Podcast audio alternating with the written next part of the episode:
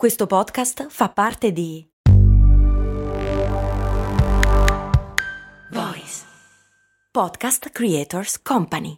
Ok, ma alla fine che cosa sono il PM 10, il PM 2.5, come funzionano i purificatori d'aria e soprattutto funzionano?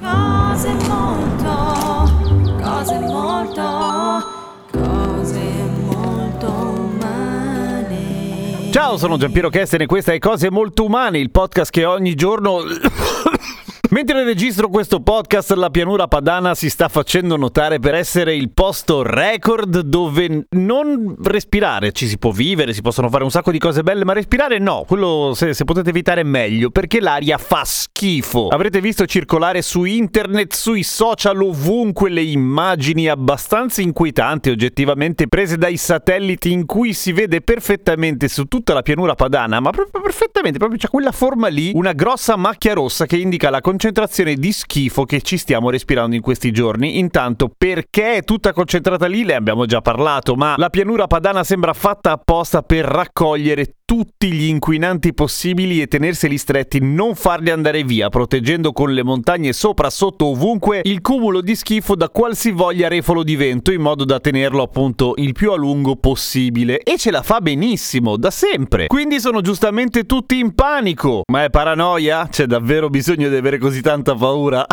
Sì, ma facciamo un attimo chiarezza, nel senso che ci sono un po' di parole che vengono spesso usate nelle notizie ma non sempre spiegate, come per esempio il PM10 e il PM2.5, che sostanze sono qualsiasi, nel senso che PM10 e PM2.5 sono esclusivamente le misure delle particelle, rispettivamente 10 micron e 2.5 micron. 2.5 micron vuol dire che ci stanno più o meno 50 particelle su un capello, per il diametro del capello. Sono molto piccole, non si vedono ovviamente a occhio nudo. Un globulo rosso è generalmente grande 7 micron, giù di lì. Per cui insomma si tratta di roba molto piccola. Non si vede una particella. Se ne metti tanti insieme si vedono eccome. In realtà nella classificazione di PM10 entrano un casino di polveri anche naturali, come la terra, la sabbia fine, cose di questo tipo. E si vedono soprattutto quando sono alte nel cielo e tu esci di giorno e dici che tempo di merda che c'è oggi. Le previsioni dicevano che c'era sole e il sole sopra dice guarda che io ci sono, sei tu che non vedi la mazza perché in mezzo c'è lo schifo. Ed è vero, è proprio così, sembra nebbia ma non lo è, serve a darti l'allergia nei migliori dei casi, tra l'altro. Per cui PM10 e PM2.5 non dicono un cazzo per quanto riguarda la composizione chimica delle particelle. Alcuni virus sono PM2.5, il polline può essere PM10, i batteri possono essere PM10 e naturalmente un sacco di particelle di carbonio possono essere PM10 e in genere, ahimè, si tratta proprio di quello o comunque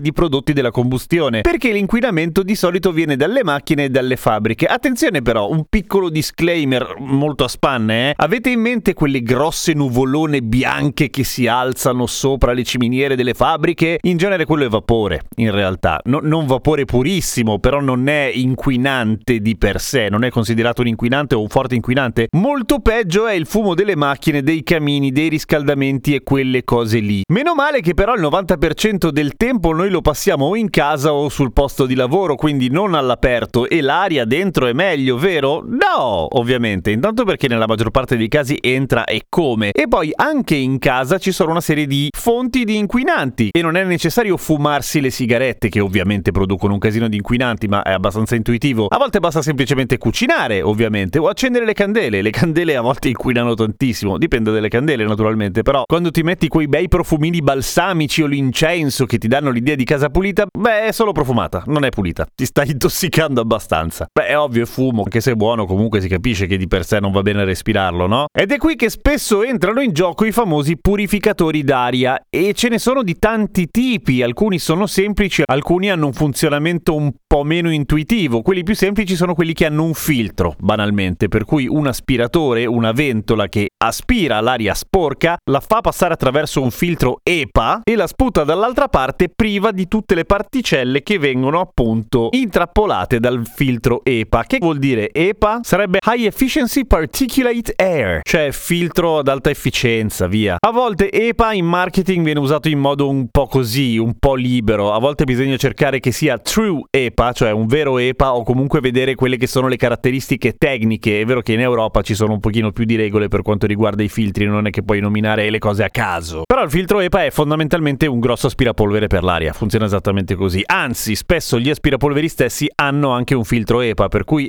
mentre pulisci, bipulisci. Poi ci sono i filtri ai carboni attivi, che di solito in realtà servono più che altro per le particelle aromatiche, cioè filtrano la puzza. Ok? Poi ci sono i filtri con la luce ultravioletta, dentro non è che si vede fuori la luce, però semplicemente l'aria viene fatta passare sotto un potente raggio ultravioletto e quindi che cosa succede? Che muoiono le cose organiche, cioè muffe, batteri e cose di questo tipo vengono risparati in aria ma morti, per cui non fanno male, non fanno così tanto male se non altro. E poi ci sono gli ionizzatori d'aria, anche questi li abbiamo già incontrati a Cose Molto Umane, che ionizzano le particelle rendendole più pesanti. Ve la faccio molto breve, diventano pesanti e per cui precipitano, cioè non volano più ma si depositano, dove? Sui mobili e sul pavimento, quindi non è che vanno via, cioè è molto gentile perché te la appoggia lì, poi devi passare tu con lo straccio oppure con l'aspirapolvere di nuovo per toglierle di mezzo, però non sono più sospese nell'aria per cui tendenzialmente non te le respiri. Come si sceglie un depuratore d'aria? Ci sono milioni di siti che fanno milioni di prove, ok? Quello che ho scoperto io leggendo un po' di articoli, review e video è che quelli più cari non sempre sono quelli più efficienti, che di solito vale un po' su tutto, ma in particolare quelli molto molto cari, quelli che se la tirano, che fanno le cose sempre solo innovative, ecco, ne esce di solito abbastanza male quel filtro lì, ma non lo dico il nome perché non l'ho fatta io la prova,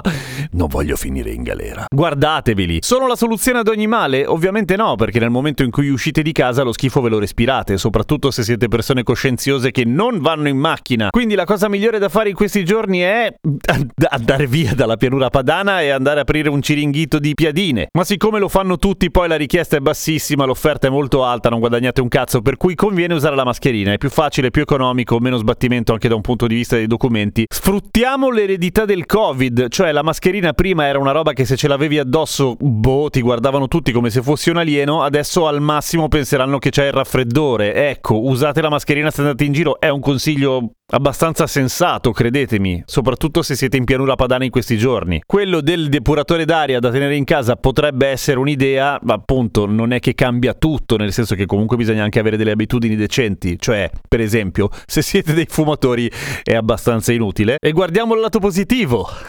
Grazie alle particelle sospese in aria i tramonti della Val Padana sono da cartolina. Seguimi su Instagram, sono Radio Kesten, clicca segui sulla tua piattaforma di podcast preferita, commenta le puntate e soprattutto spammale in giro. È facile, clicca condividi, poi le mandi un po' col sistema che preferisci, quello verde, quello blu. A domani con Cose Molto Umane!